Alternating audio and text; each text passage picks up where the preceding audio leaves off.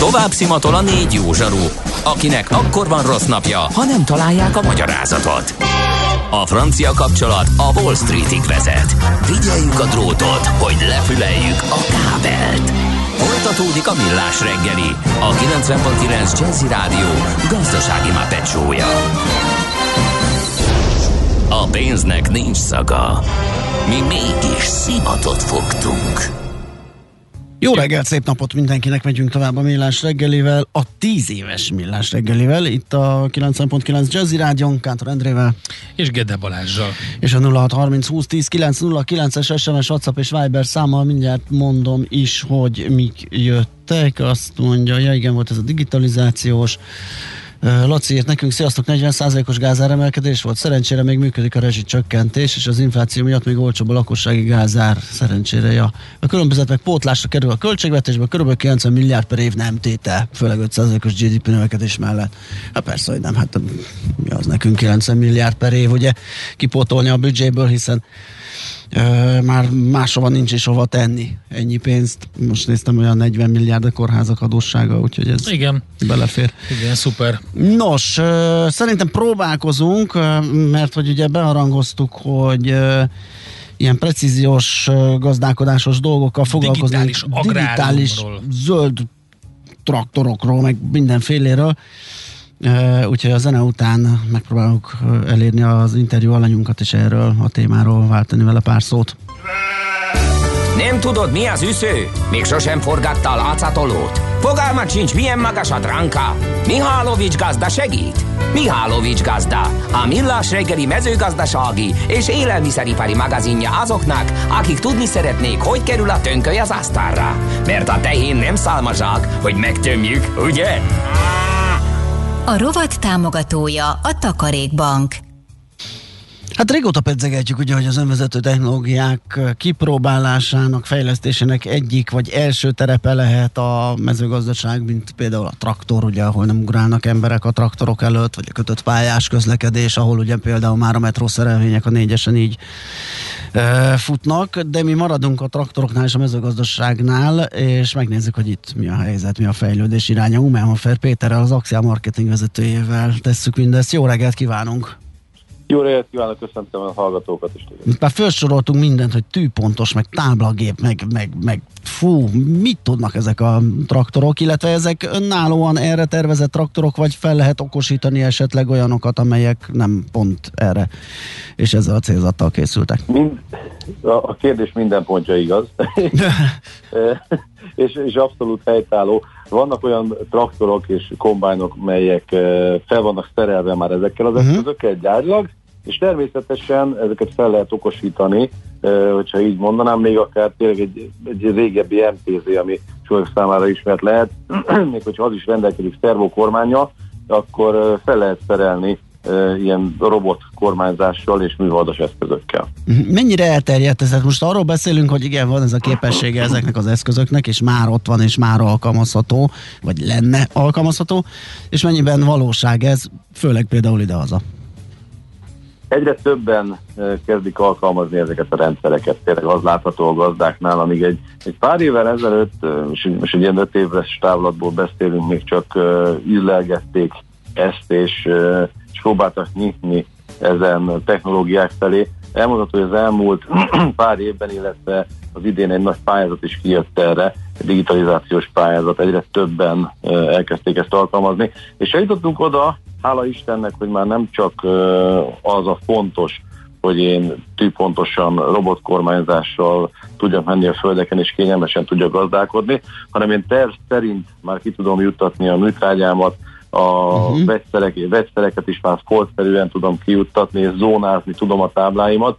Az egész precíziónak nem is az a lényege, hogy a kényelmet szolgálja, mint robotkormányzás, ez is egy nagyon nagy előny, hanem az, hogy ezeknek a rendszereknek a segítségével üzemanyagot takarítsunk meg, vegyszert takarítsunk meg, műtrágyat takarítsunk meg, növényvédőszereket, és ezáltal tényleg egy zöldebb környezetet tudjunk biztosítani hát a és itt a pontosabb időzítéssel még talán a hatékonyságot is tudjuk javítani. Egyébként pont ez lett volna a következő kérdésem, hogy itt most annyit spórolunk, hogy egy traktorosnak a bérét. Hát, na ez nagyon fontos, hogy nem is feltétlenül csak a bérét, hanem, hanem van-e traktoros? Ö, Igen, ez is egy nagyon fontos kérdés a mezőgazdaságban. Egy valamit le szeretnék tisztázni a legelején, az emberek munkáját ezek a rendszerek nem elveszik. Ezek a rendszerek az emberek munkáját megkönnyítik, és gépkezelőre szükség lesz, tehát mezőgazdasági agrárgépészre ugyanúgy, mint esküvőszervezőre 20-30 év múlva is szükség lesz. Szóval ez olyan szakma, ami tényleg ma elengedhetetlen, és szükség van az utánpótlásra.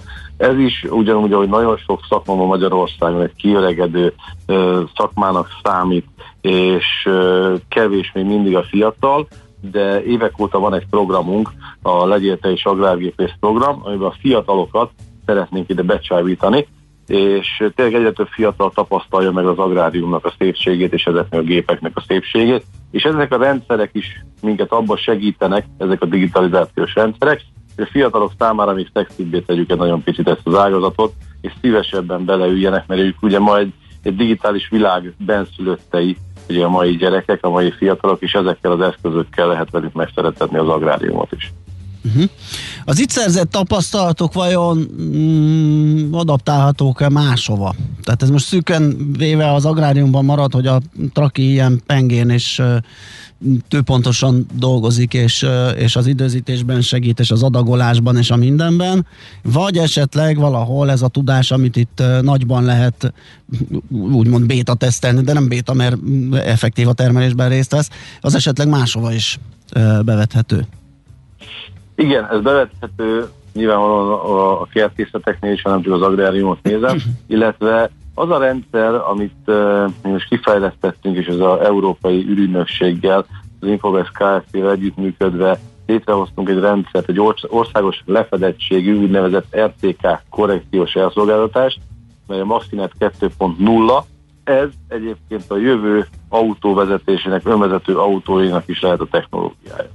Ugye az eddigi rendszerek azok két műholdcsoportot láttak, a GPS, ami ugye az amerikai, és a GLONASS, ami egy orosz műholdcsoport. Az eddigi rendszerek ezekkel dolgoztak csak, ezeket látták csak, és a korrekció is ez alapján történt meg, és most ennek a rendszernek köszönhetően megnyílt az út az európai Galileo és a kínai Beidou rendszerek fölé, amely annyi műholdat enged láttatni, hogy nincsenek kitakarások. Mert ugye egy, egy önvezetésnek az alapja az, hogy legalább eh, egy 8-10 műholdat egyszerre lásson, egyszerre érzékén az adott eszköz, legyen szó traktorról, legyen szó önvezető autóról, bármiről, és ezek a rendszerek már tudnak annyi műholdat biztosítani, hogy különböző fasoroknál, házaknál, nagyobb takarásoknál is viszonylag nagy biztonsággal tudjanak ezek a rendszerek működni és közlekedni. Akkor ezek egyszerre látják ezeket? A, a GLONASZ-t és a, a, az európait, a Galileót is, meg a kínait is?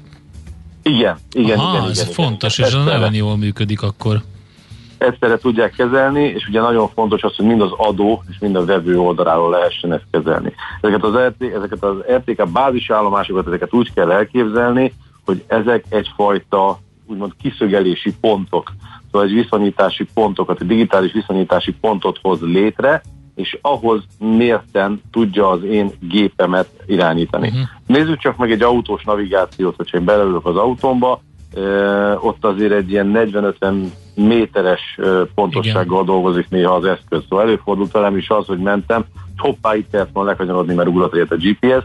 Na, ez ugye egy önvezető technológiánál nem megengedhető, és ezek a rendszerek tudják annyira pontosítani, hogy egy-két centiméter pontossággal tudnak közlekedni ezek a gépek.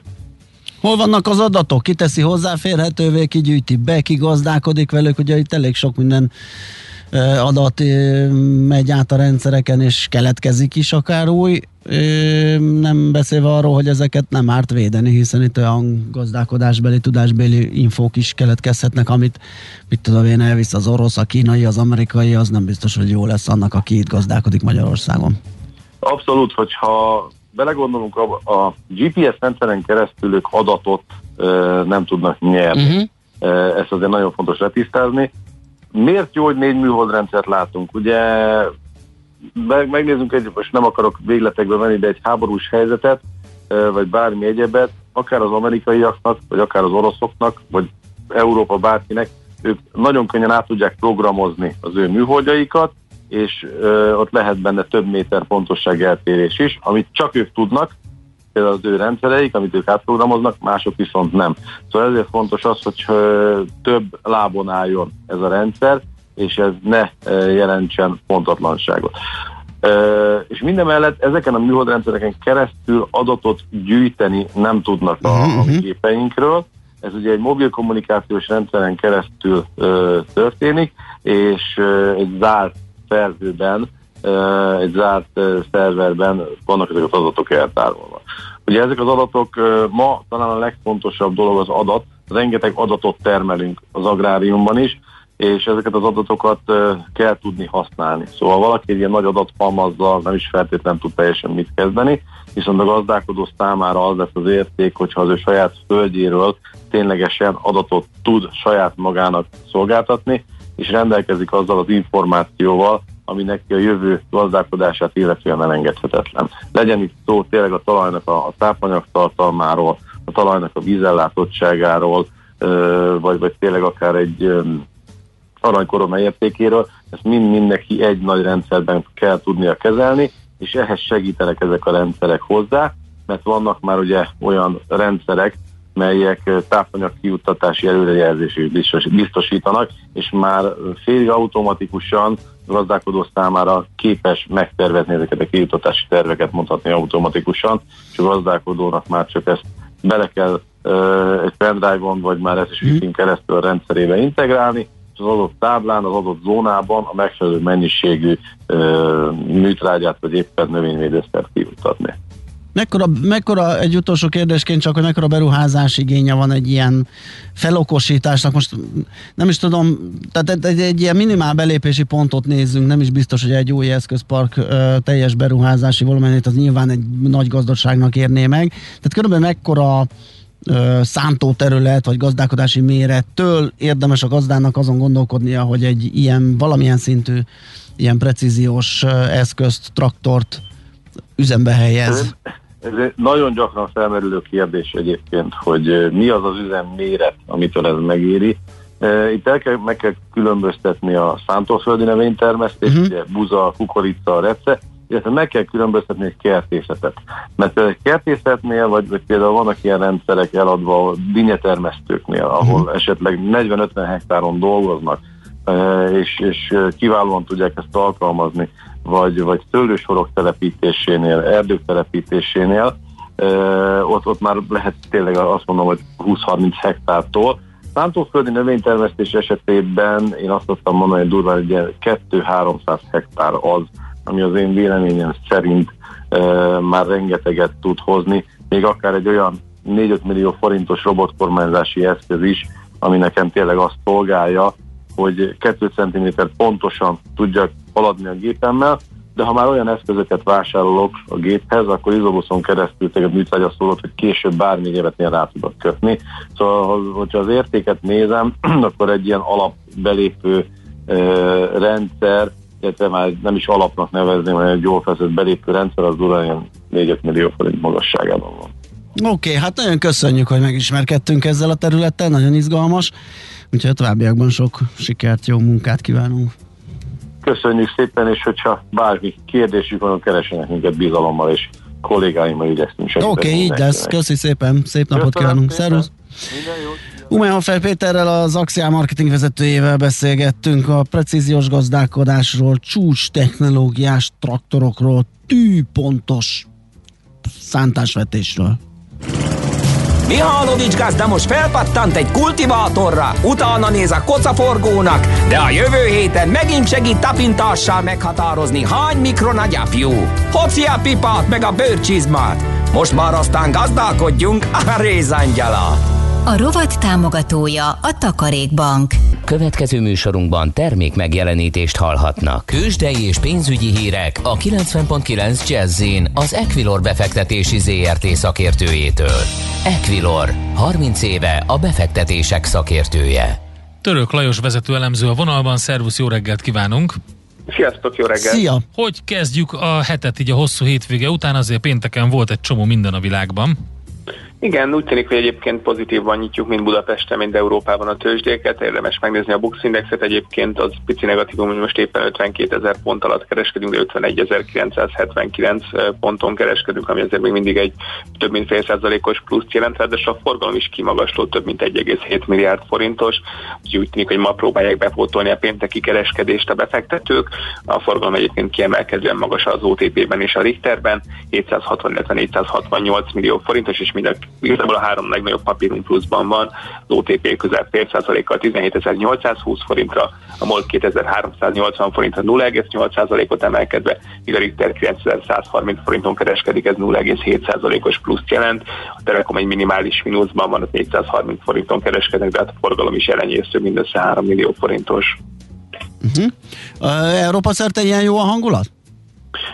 Érdekes, hogy fél perce még azt mondtam, hogy igen, de most befrissítettem a táblázatot, és most már azért ennyire nem jó hangulat. Nyitásban még több mint fél százalékos pluszban voltunk, ehhez képest most már apadnak a pluszok. A DAX 0,1, az Eurostox 50 pedig 0,4 százalékos pluszt mutat, tehát úgy tűnik, hogy a nyitásban lévő jó hangulat egy picit kezd elromlani, de azért még itt lehet fordulat ismét. A tengeren túli tőzsdéken pedig ez a 0,2-0,3 százalékos pluszt látjuk ugye a futures határidős termékek kereskedése alapján. Ott még azért nyitásig is sok idő van van. Uh-huh.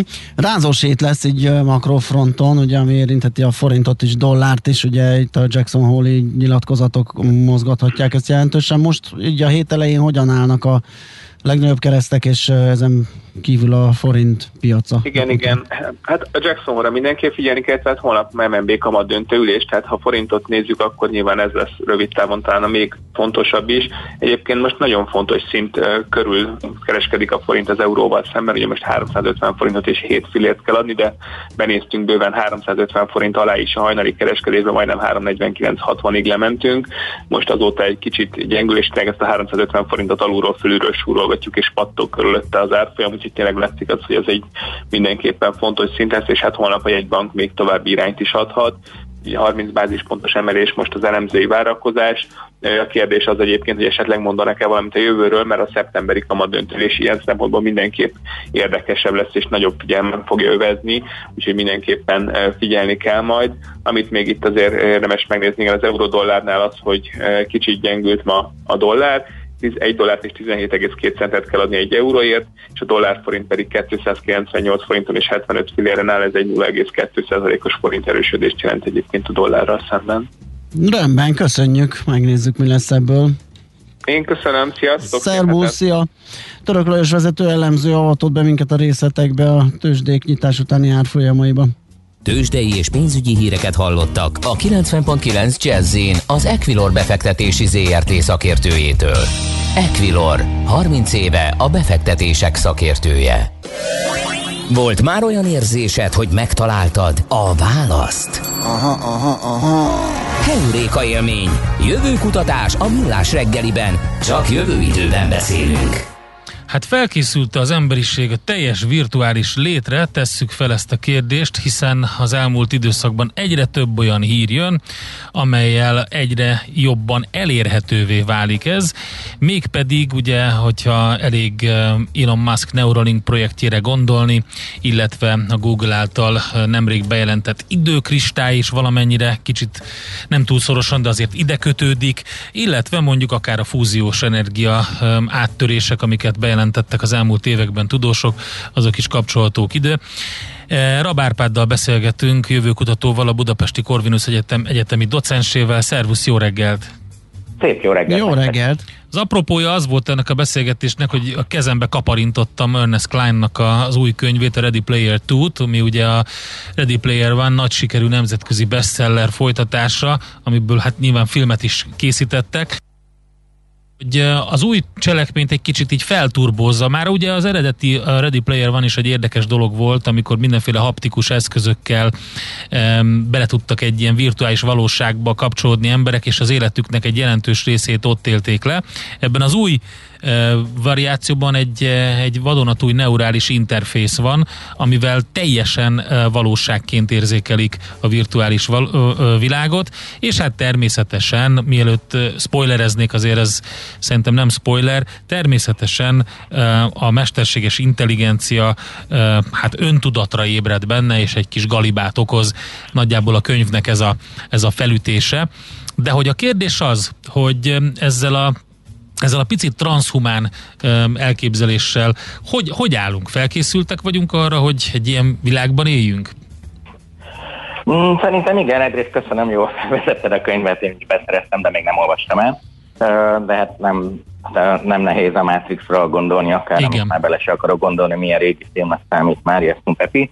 Szóval igazából az, hogy na, egyre több örömet fogunk kapni és szerezni a digitális térben, ez biztos. Ez most itt zajlik, gondolni csak a filmekre, videókra vagy csetelésekre.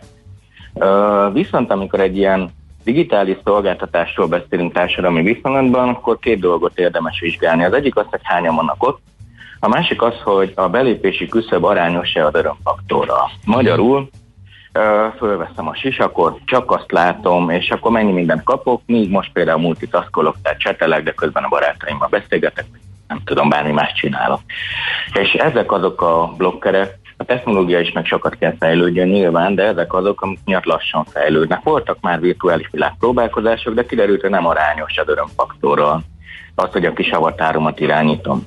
Nyilván minél több érzékszerver hat, és minél többen vannak benn, annál inkább működni fog. Az elfogadás az nagyon magas mértékű, tehát azzal sosem volt gond ilyen szolgáltatásoknál, hogyha az emberek meglátják benne az örömet, akkor ne akarnak használni. Izgalmas. És, ez egy jó út. Értem, amit mondasz, és az Ernest Klein arra húzta föl már az első könyvet is, hogy, hogy a világ jelentős része borzasztó szegénységben él, olyan körülmények között lakik, ami, ami tényleg nem, nem ideális, hát a környezetvédelemről ne is beszéljünk, tehát elmenekülnek ebbe az alternatív világba, alternatív dimenzióba az emberek. Igen, mert, mert a digitális térben az a jó, hogy végtelen.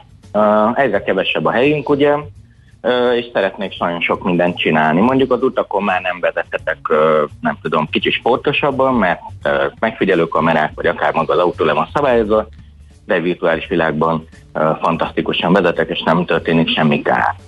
És, és sok mindent megtehetek, amit mégis az is lehet, hogy mindenki kap egy saját világot, ahol ő, nem tudom, mindenható, vagy, vagy egy király, vagy bármi, és ezzel nem árt senkinek.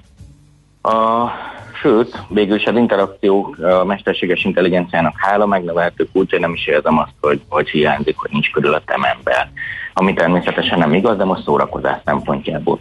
Ilyen értelemben ez jó út, és én azt gondolom, hogy, hogy ezért mondtam azt, hogy egyre több ilyen interakció jön, de hogyha a trans, a egyre több örömet szerzünk a digitális térben, de hogyha transhumanizmusból indulunk ki, akkor igazából mégis az a jobb, hogyha az emberi test az, ami hosszabban él, az, ami egészségesebb, tehát a transhumanizmusnak ez az emberi test befolyásolója, nem az, hogy a digitális térben mm. kirakom, mert az, hogy hosszabban élünk, annak van egy olyan hatása is, nem nagyon szeretek, hogy egyre nagyobb felelősséget érzünk nyilván a jövőre. Tehát egy rövid életű faj az azt mondja, hogy hát hm, tönkre mennek a tavak, hát én már nem leszek ott, uh-huh. menjenek. De hogyha 3000 évig élek, akkor, akkor hát lehet, hogy mégsem olyan sürgős ez a fejlesztés, hanem megcsinál 200 év alatt egy év helyett, viszont 3000 év múlva is egészséges környezetben fogok élni. Uh-huh. Ha a digitális térbe toljuk át, és a testünket csak egy ilyen kis függelékként kezeljük, ami egy nagyon uh, rossz állapotban lévő világban valahol hever, az igazából nem jó megoldás, hanem, hanem örömszerzés szempontjából jó megoldás, de emberiség túlélése szempontjából nem. Igen, hát ugye érdekes a, a, a azért kanyarodok vissza egy csomószor a könyvhöz, mert olyan témákat feszeget, nyilván nem véletlenül Ernest Klein benne, amik most mostan, mostani problémák most kerül. Tehát különböző űrkolóniák létesítése, más bolygók benépesítése, stb. Vagy egész egyszerűen olyan repülő űreszközöknek a létrehozása, amelyek hát ilyen alternatív helyként szolgálhatnak, ahova oda mennek az emberek, amik ki nem találják, hogy hova lehet máshova menni. Igen, igen, ez egyébként az űrutazásnak is segít per pillanatnak, azon kívül, hogy valami lassúak az űrhajók, az is például egy problémája, hogy, hogy x hónapon keresztül összezárt emberek nem bírják ki. Viszont, hogyha egy olyan virtuális világot szállítok nekik, a kb. ugyanúgy a Földön érzi magát, akkor úgymond kb. bármeddig elutazhatnak, és elmehetnek más bolygóra, masra, bárhova. Sok minden megold, én csak azt mondom, hogy azt elfogadni, hogy most rossz az állapot, ezért meneküljünk a digitális térben, az nem ad választ arra, hogy akkor hogy lesz jó az állapot, hanem Igen. azt mondja, hogy van egy kis pufferünk, amit túl kell élnünk, és nem fogjuk. Igen, én is erre hoztam fel, bocs, hogy a szabadba vágok, de pont erre hoztam fel, hogy, hogy, hogy ezek akár nagyon drága megoldások, meg ilyen nagyon-nagyon futurisztikus tervek, de mind olyan menekülési útvonal. Ahelyett, ugye, hogy, hogy próbáljuk meg rendbe tenni azt a világot, ahol élünk. Igen, egy két ilyen elszállási metódus van most, és abból a digitális kultúra a jobb, a másik ugye a drog, de kb. ugyanez. Tehát, Aha. hogy és drogok közé bekerülhet a virtuális világ is. Nagyon sok, például, hogyha most már is sci filmekről beszélünk, akkor ugye ha már az agyunkba csatlakoztatott chip van, akkor igazából a drog tud lenni egy ilyen uh, drogvilág is, amit becsatlakoztatok az agyamba, és ott élek egy álomvilágban. Igen. Csak uh, ez, ez tehát tényleg nagyon jó amúgy, és uh, nem is baj, hogyha most a, tekintsünk el a szórakozástól, de milyen jó együttműködések jöhetnek létre, milyen jó emberi konnekciók jöhetnek létre, milyen jó teszt környezetek jöhetnek létre, milyen jó oktatási környezetek jöhetnek létre így, vagy akár egészségügyi, ezt Igen. most uh, volt alkalmam látni is, hogy egy ilyen virtuális környezetben hogy műtenek, tehát hogy ez egy nagyon jó irány, amúgy csak nem megoldás, ahogy ezt már beszéltük is. Uh, az a kérdés, hogy lehet visszaforgatni ezt a megoldását, tehát hogy ne az legyen, hogy ez a kiút, hanem az, hogy ez a megoldásnak valamiféle értékteremtő eszköze, és nem csak szórakozás. Hát lehet, hogy kimondtad most a, a, a, azt a részt, ami, ami fontos, hogy nagyon jó tesztkörnyezet, és nagyon jó olyan élmény szerzésre, hogy megtapasztaljuk azt, hogy például mások szemével milyen a világ. Pont egyébként ugye ezzel a neurális interfésszel a könyvben ugye rögtön egy következő lépcső az, hogy ha az agyadba van csatlakoztatva ez az eszköz, és te valóságként érzékeled ezt a szimulációt, ezt a virtuális virtuális világot, hogyha ezt rögzíted, és valaki más belép erre, és, és lejátsza lényegében ezt, amit, amit te rögzítettél, akkor pont úgy érzékeli, mint ahogy te tetted ezt. Ezáltal meg lehet tapasztalni azt, hogy mondjuk, hogy éli meg mondjuk egy megkülönböztetett ember a világot, vagy egy szegény ember a világot, vagy olyan, akinek nem jut élelem például, és, és e, ebből a szempontból jók ezek, a, ezek az elképzelések, de közben a, a, a kor problémát azt nyilván nem oldja meg. És hát ez, ez volt a kérdésemnek egy kicsit a provokatív része, hogy felkészültek vagyunk erre, hogy vagy mind elmenekülünk és dobjuk a, a, a földet úgy, ahogy van, vagy pedig valamiféle olyan megoldást találunk ki, hogy felhasználjuk a, ennek az egész technológiának a, a pozitív részeit, és közben mentjük a földet. Hát fajszinte nem vagyunk így felkészülve, tehát azt még lehet, hogy x ember földkörüli pályán levő űrhajóban élik néhány év múlva, mert mondjuk jó néhány év múlva, mert a föld már annyira lakhatatlan, ők nagyon jól élnek, de, de ez nem fai mennyiség, tehát hogy ez még nem kiút, de amit mondtál a, a beleérző képességről, nagyon-nagyon fontos és nagyon érdekes.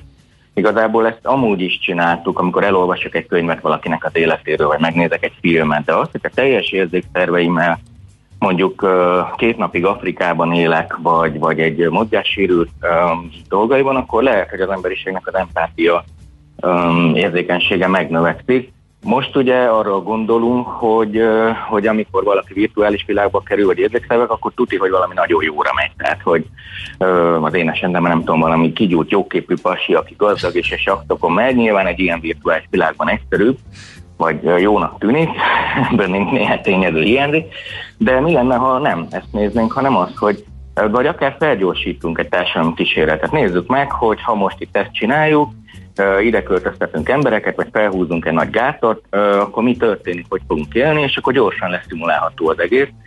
Erre mondta, erre akkor, hogy értékteremtőre mi le lehetne használni a szórakozás mellett, mert az úgy is jön. Tehát az emberek azt hát nyilvánvalóan ugye, ahogy az internetnek a jelentős része milyen típusú szórakoztatás ugye ezek az eszközök és a virtuális valóságba is ez fogja vinni a, a, a prímet, de nyilván a, a fejlesztéseket fel lehet használni sok minden másra is. És jó jelként azért most a virtuális szemegek ugrásszerű fejlődése menek keresztül, főleg mert egyre jobb irányításaik vannak. És persze a szórakoztatóipar ugrál rajta örömében, de azért rengeteg, végtelen számú olyan fejlesztés van Magyarországon is, ahol mondjuk oktatásra használják közvetlenül, és rengeteg időt lehet nyerni, tehát egy amúgy mhm. mondjuk kéthetes oktatás egynapos, de például most uh, különféle orvosi műteteknél, ahol eddig 8 év volt a tanulási folyamat, hogy megbízhatóan csinálja, lecsökkent egy évre. Aha. És ez tök jó. Hát reméljük, hogy ezt, ezt, ezt az irányt is erősíti, tehát hogy erősödik, és a fejlesztések mellett erre a hogy is fogalmaztál, hogy egy picit az empátia készség, az empátiája nő az emberiségnek, ez vagy lehet növelni az empátia szintjét. Oké. Okay. Köszönjük szépen Árpád, érdekes volt a beszélgetés, további szép napot, jó munkát neked! Sziasztok! Szervusz! Rabárpáddal beszélgettünk jövőkutatóval, a Budapest Corvinus, Budapesti Corvinus Egyetem egyetemi docensével. Vassza azt mondja, a Tenet című filmet is nézzük Igen. meg, ott is érdekes elképzelés van az idő folyamáról. Nagyon jó film, tényleg érdemes. Heuréka élmény, a millás reggeli jövőben játszódó magazinja. Mindent megtudtok. Majd. Hát ennyi. Véget ért a móka mára, megyünk, és kipihenjük a hétfői nap fáradalmait, hál' Istennek nem kánikulában. Én azt szoktam erre mondani, hogy a munkára a legalkalmasabb idő az, amikor az zóna jön, és az embernek ugyan nagyon nagy kedve kimenni nincsen, viszont dolgozni Muszáj. Muszáj. Akkor legalább a körülmények legyenek olyanok, így van. Hogy Viszont holnap reggel megint menjen. jövünk. Igen, most a hét a miénk, megnyertük, ugye a másik két kollega van szabadságon, úgyhogy velünk kell beérjétek, hogy egy holnap ugyan itt, fél hétkor kezdünk, addig is mindenkinek nagyon szép napot, nagyon jó szórakozást itt a 90.9 Jazzin. Sziasztok! Már a véget ért ugyan a műszak, a szolgálat azonban mindig tart, mert minden lében négy kanál. Holnap reggel újra megtöltjük a kávés bögréket, beleharapunk a fánkba és kinyitjuk az aktákat. Addig is, keressetek minket az arcaktákban, a közösségi oldalunkon. A mai adás podcastjét pedig honlapunkon. Millás reggeli, a 90.9 Jazzy Rádió gazdasági mapetsója. Ha csak egy műsorra van időd idén, tégy róla, hogy ez legyen az. Csak egy dolog lenne még. Műsorunkban termék megjelenítést hallhattak.